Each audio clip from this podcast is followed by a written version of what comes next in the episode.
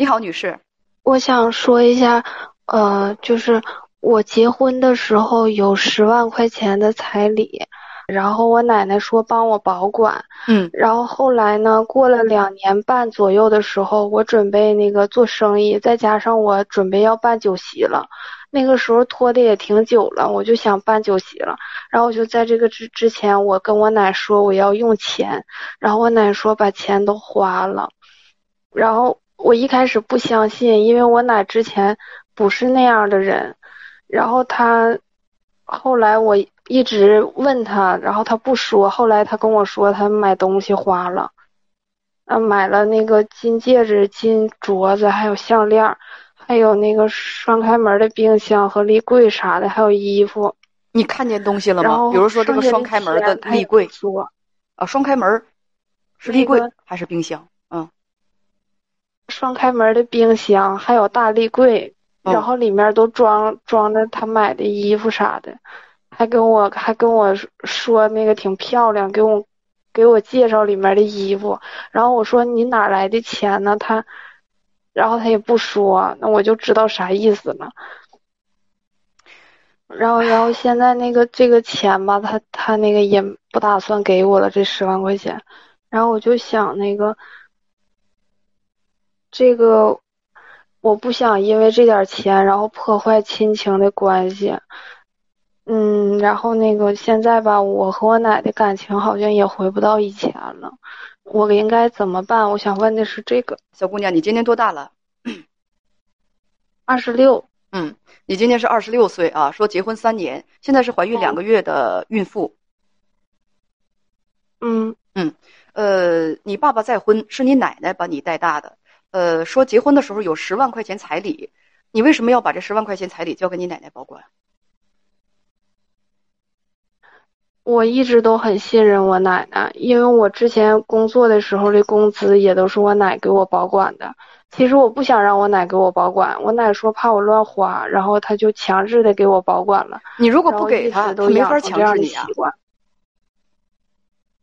我那个时候小，然后她管我要，我就给她了。嗯。说到奶奶说到那个结婚了要这个彩礼也是这样的，啊，那你把这个彩礼交给他保管了，你丈夫知道吗？知道，然后然后那个他也那现在太多问什么？现在奶奶说把这钱给花了，没有了，那么你丈夫对此作何感想？我丈夫和我公公婆婆婆家人，他们就觉得这个钱也花了，媳妇儿也娶完了，这个事儿他们也我说不太关心。一般彩礼吧，也没有问过，是长辈给小两口的小家庭启动的第一桶金。有很多的丈夫都认为这是家里的，应该是家里的共同财产，应该是存起来。那这笔钱被你奶奶给花了，买这买那回不来了，你丈夫对此没意见吗？他不会不高兴吗？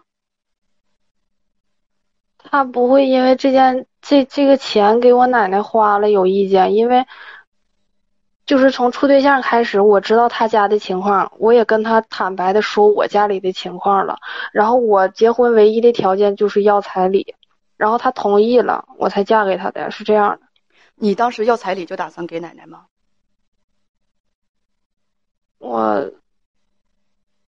我当时是这样想的，就是我想给他一半儿，然后我奶说不要，然后我说那你帮我保管吧，然后以后我要是生孩子，就是因为我没有妈妈，没有人照顾我月子，我也没有经验，我也不太懂。然后我奶说那到时候给你请月嫂，或者是那个给孩子花，然后那个就一直放在他那儿，我需要钱了，他就这么说的。那你之前放在他那儿的工资，他给你了吗？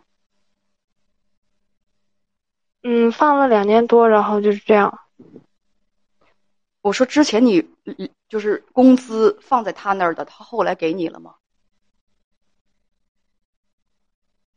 后来，呃，有两千块钱没给我也没要，然后这个事儿我也就不了了之了。然后多数都给还是没给啊？多数都给你了，但是这十万他没有给你，他这十万就是他给花了。对呀。那你奶奶是觉得这十万块钱啊，也就是养育你的费用了，因为这么多年是他把你带大的。我觉得，嗯，嗯，我觉得应该是这样。嗯而呃，然后那个我跟我奶要钱的时候，他说这个他的嘴脸就不一样了。然后我我没想到我奶会变成这样，然后我就跟我奶说，我说一开始吧，我去想给你一半儿的，然后你看行不行？我奶说不行。然后呢，我说那一多半儿呢，给我一点也行。然后我就想拿两万块钱做生意，他说没有，的花了。然后我就这个事儿就就只能这样了，我也要不回来，他也不给我。然后我现在也想开了，然后我就想问一下，我怎么样才能和我奶回到以前的那种状态？因为我去看我奶吧，我待一会儿，他们就给我脸色看，对我也，可能是我太敏感了，单亲吧，就我心里面没有那么强大。我去看他，他也那个对我的态度和以前不一样了。然后我每次去的时候，我都把东西放那，我就走了。你多长时间过年过节啥的，看，就是多长时间？一年过年过节去看他一次。就是那个有节日我就去，然后母亲节的时候我也买衣服，买个裙子。我奶特别喜欢打扮，然后我给她买的裙子，然后放那儿我就走了。我爷看我，我给我奶打电话的时候，我我我我爷就搁旁边说，就喊着说你搭个他干啥呀？说了好几遍，声音特别大，我心里就很难受。他们对你不满意，想我这个等等钱我都不要了。等等，他们对你不满意是什么呢？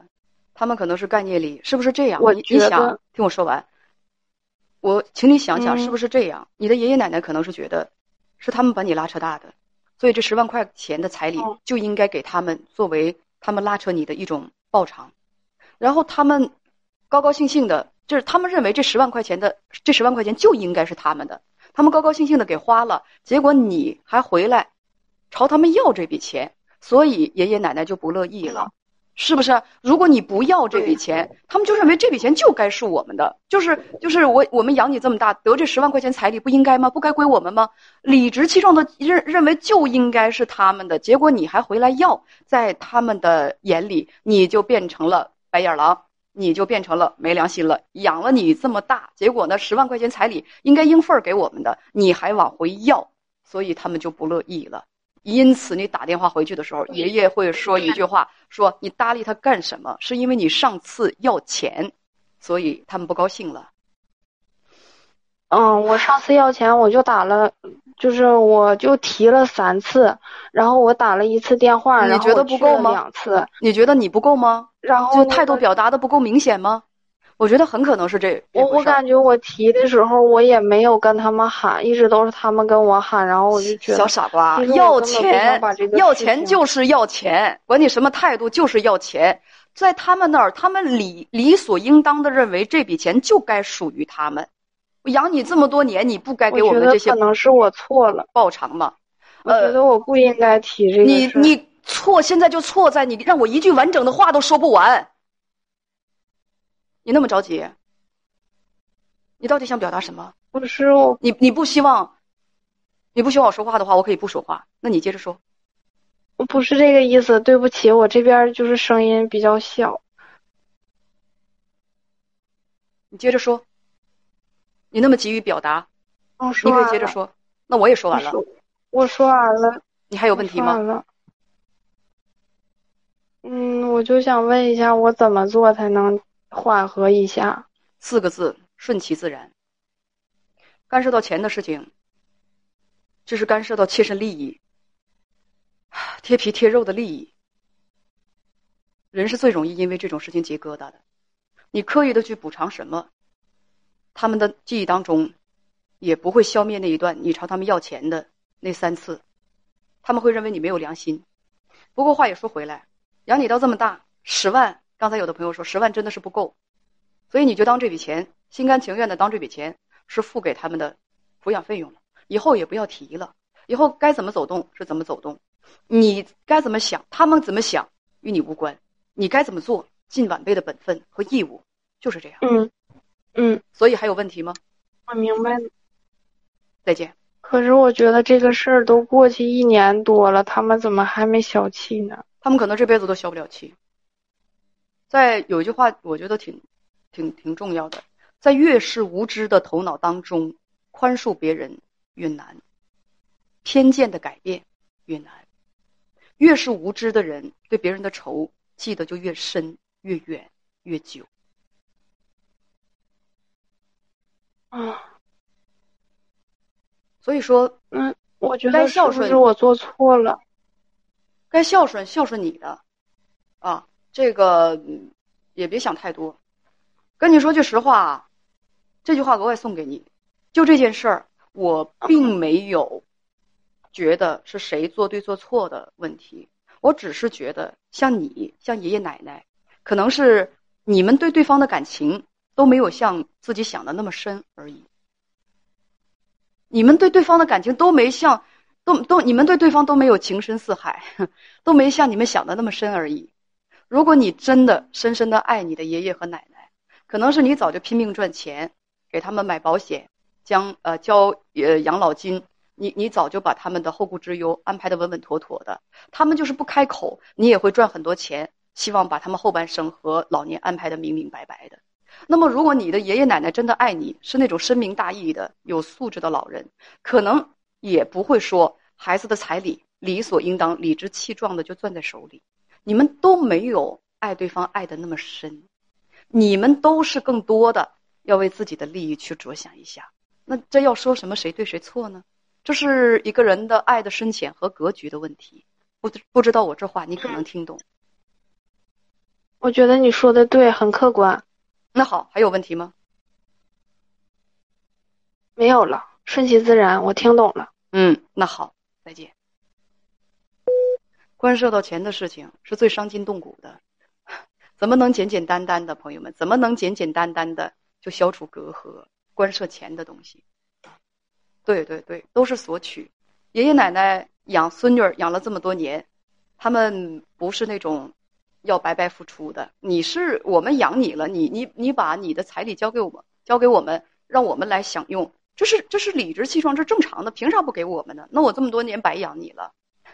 爱有代价啊，抚养是有代价的。那姑娘呢？那那是我的彩礼，我为啥给你们呢？我可以每年去看你们，你们年老的时候可以拿点钱，为啥我的彩礼要给你们呢？他也没有说对爷爷奶奶有那么深重的负责到底的这种概念，说透了，双方面都没有对对方爱的那么深，讲什么呀？顺其自然罢了。